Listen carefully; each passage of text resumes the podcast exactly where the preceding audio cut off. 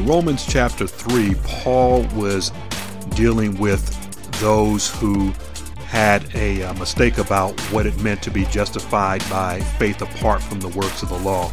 And what I want to do in this episode is try my best to flesh out what Paul was saying. This is Gospel of Repentance Ministry. This is Brother Dell. And remember the theme, Matthew chapter 4 and verse 4 is Man shall not live by bread alone, but by every word that proceeds out of the mouth of God. Okay? Praise God. So let's get right into it. I want to start by giving you a backdrop of what Paul was arguing about in Romans chapter 3. And I'm only going to read a part of the chapter, not the entire chapter, but there's a part that I want to focus and concentrate on. And there were those that believed that Paul was teaching a doctrine that scholars call antinomianism. Now, a lot of you listening right now may not have ever heard that word and, what, and, and wondering what in the world does that mean. You know, well, anti means against, and then nomianism comes from the root word, the Greek root word nomos, which means law. So the word, when you combine the two words, it means against the law. And what Paul's opponents were slanderously saying regarding him is that if a person can be justified apart from the works of the law, then that means that they can do anything they want to do and it'll be okay. In other words, they can sin their fill, they can sin on a wholesale basis, and it's all good because, hey, I'm justified by faith apart from the works of the law. I didn't have to do anything to get saved, so I can do whatever I want and I can still remain secure in my salvation. So they were saying that it was okay to do wrong so that God could display his power over that wrong by justifying those who do wrong and they had it all twisted around and all messed up.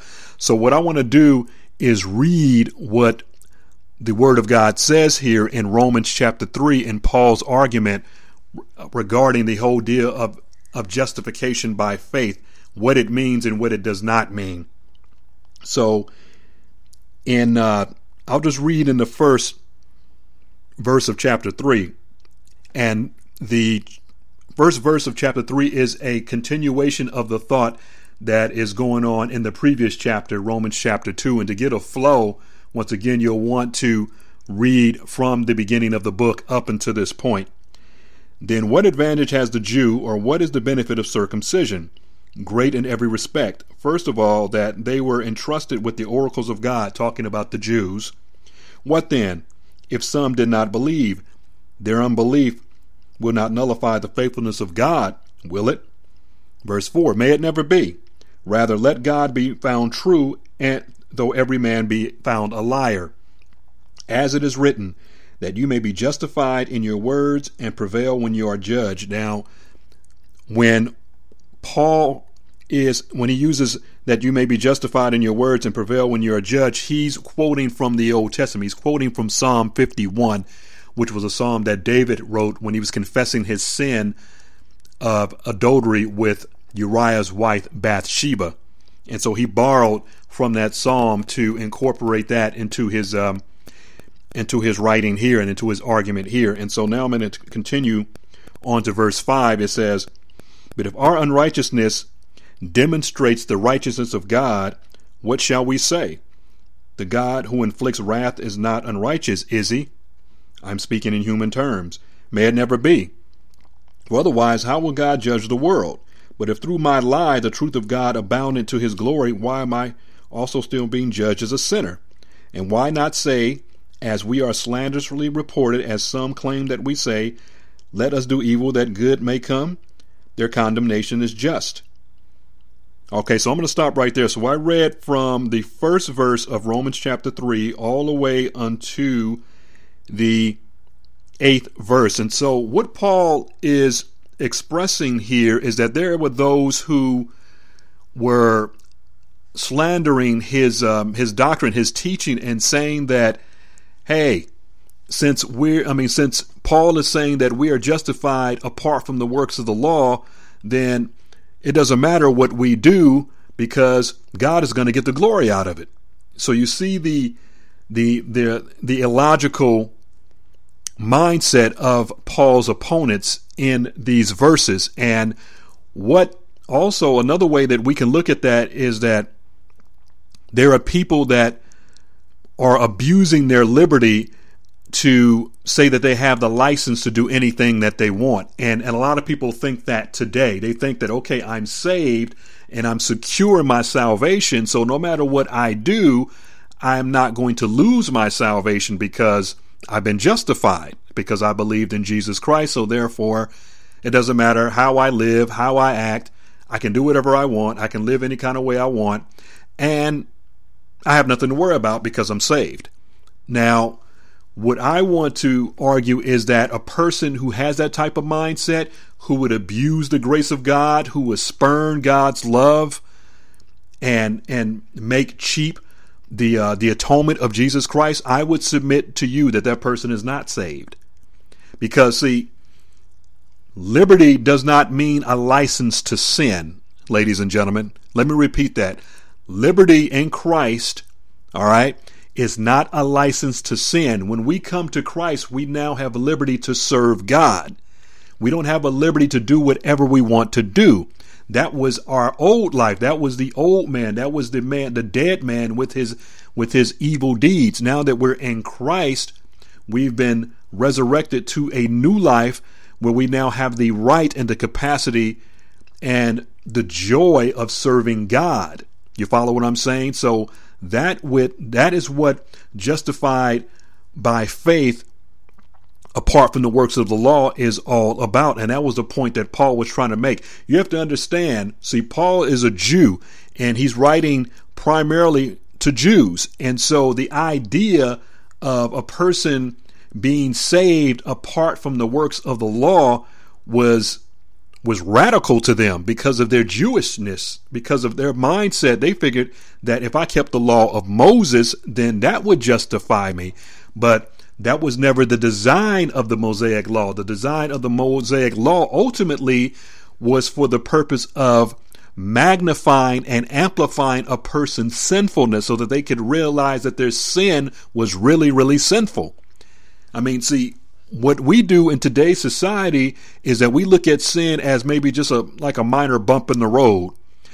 And and I and I and like I've said in the past, I've written and also spoken in the past is that we all know that we're not perfect. We all know that we do wrong, but the problem is the deception is is that even though we know we're not perfect, a lot of people think that they're still good.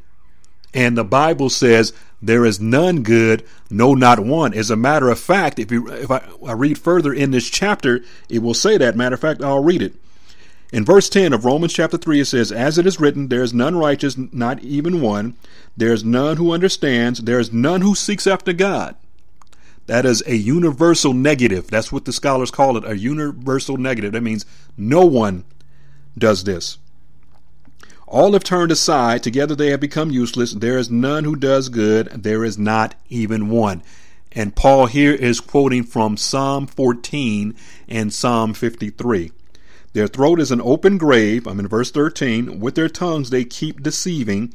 The poison of asps is under their lips. That's a snake, whose mouth is full of cursing and bitterness. Their feet are swift to shed blood. Destruction and misery are in their paths and the path of peace they have not known. And then verse 18, there is no fear of God before their eyes. That is the universal diagnosis of all men. That is how God describes all of us. And then in verse 19 it says, Now we know that whatever the law says, it speaks to those who are under the law, so that every mouth may be closed, and that every mouth may be closed, excuse me, and all the world may become accountable to God because by the works of the law, listen, I just said this earlier, by the works of the law, no flesh will be justified in his sight, meaning God's sight. For through the law, and I said this just a moment ago, comes the knowledge of sin. Now, verse 21 But now, apart from the law, the righteousness of God has been manifested, being witnessed by the law and the prophets, even the righteousness of God through faith in Jesus Christ, for all those who believe, for there is no distinction. For all have sinned and fall short of the glory of God.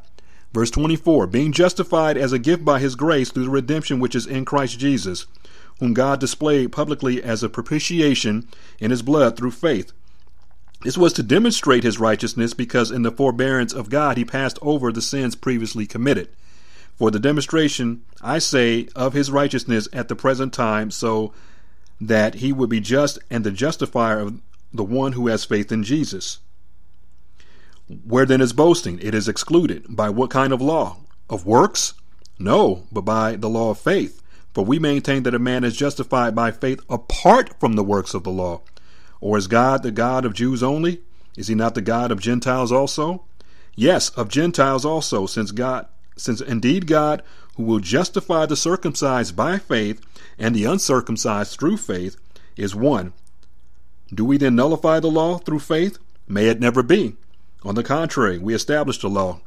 And I stand corrected. I said I wasn't going to read the rest of the um, the verses in this chapter, but apparently that was the way that the Spirit of God has led me to to go. So I actually read the entire chapter of Romans chapter 3. So, uh, so Paul, like I said, is arguing once again that a man is not justified by what he does because, see, the law had a bunch of commands that none of the Jewish people or neither could we keep. So, in order to be able to leapfrog the law, so to speak, and to fulfill the law, we had to go through Jesus Christ. And by Him dying on Calvary's cross some 20 centuries ago and shedding His blood for the sins of the world, once a person repents and believes in that completed work, that's the work that we have to believe in. That's the work that we have to trust in. Then we are justified. And what, and what justification simply means is that God exchanges something. He gives us something and he takes away something else. In other words, he takes our sin, he placed it upon himself, and in exchange, he gives us his righteousness. So righteousness is credited to our account, you know, by faith, and he takes away our sin. So there's a divine exchange that takes place.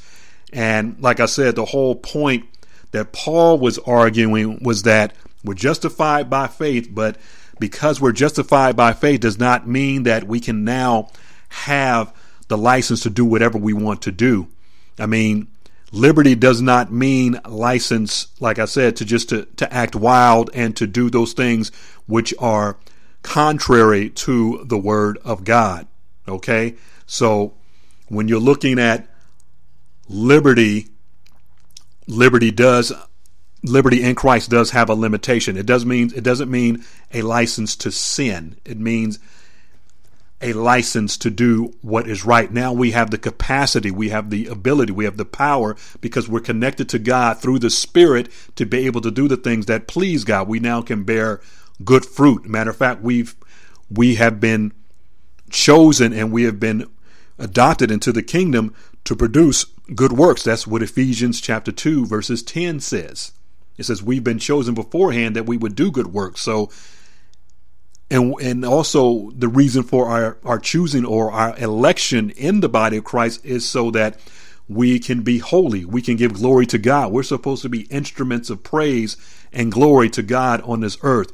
And we need to understand what our role and purpose is as as believers, as Christians. We're not here just to sit in a pew and not make an impact on on the world that that is around us or the people that are near us. We have to find out what it is that God wants us to do in the time and space that we have on this earth, which is not very long. Not even if we live a hundred years. What is that compared to eternity? Not nothing at all. So Paul is being unequivocally clear in that justification can never come by the works of the law because the law is what amplifies once again and magnifies and brings to light our sinful nature. And what it should do is when we see the law and we see all the commands that the law contains and how we are incapable of keeping that law, that should cause us to cry out to God and says, I can't do this. How do I get delivered? Well, there's a wonderful answer. The Lord Jesus Christ, because he is the fulfillment of the law. So when you trust in his work, then, like I said, you have fulfilled the law not by yourself, but you fulfilled the law because you're now in him. He gives you the fulfilling of the law ability. Okay? So that's all I wanted to say in regards to Romans chapter 3 and the uh, idea that we're justified by faith apart from the works of the law, which gives us license to serve God. It gives us license to be holy. It does not give us license to sin. And by no means, and this is very important that you understand is by no means does our unrighteousness give glory to God. And so the idea that the people had in Paul's day that their their bad was was a good thing is is a deception. And so we never give glory to God by doing what's wrong. We give glory to God by doing what He has commanded us to do. This is Brother Dale of Gospel Repentance Ministries. God bless you for listening. Until next time.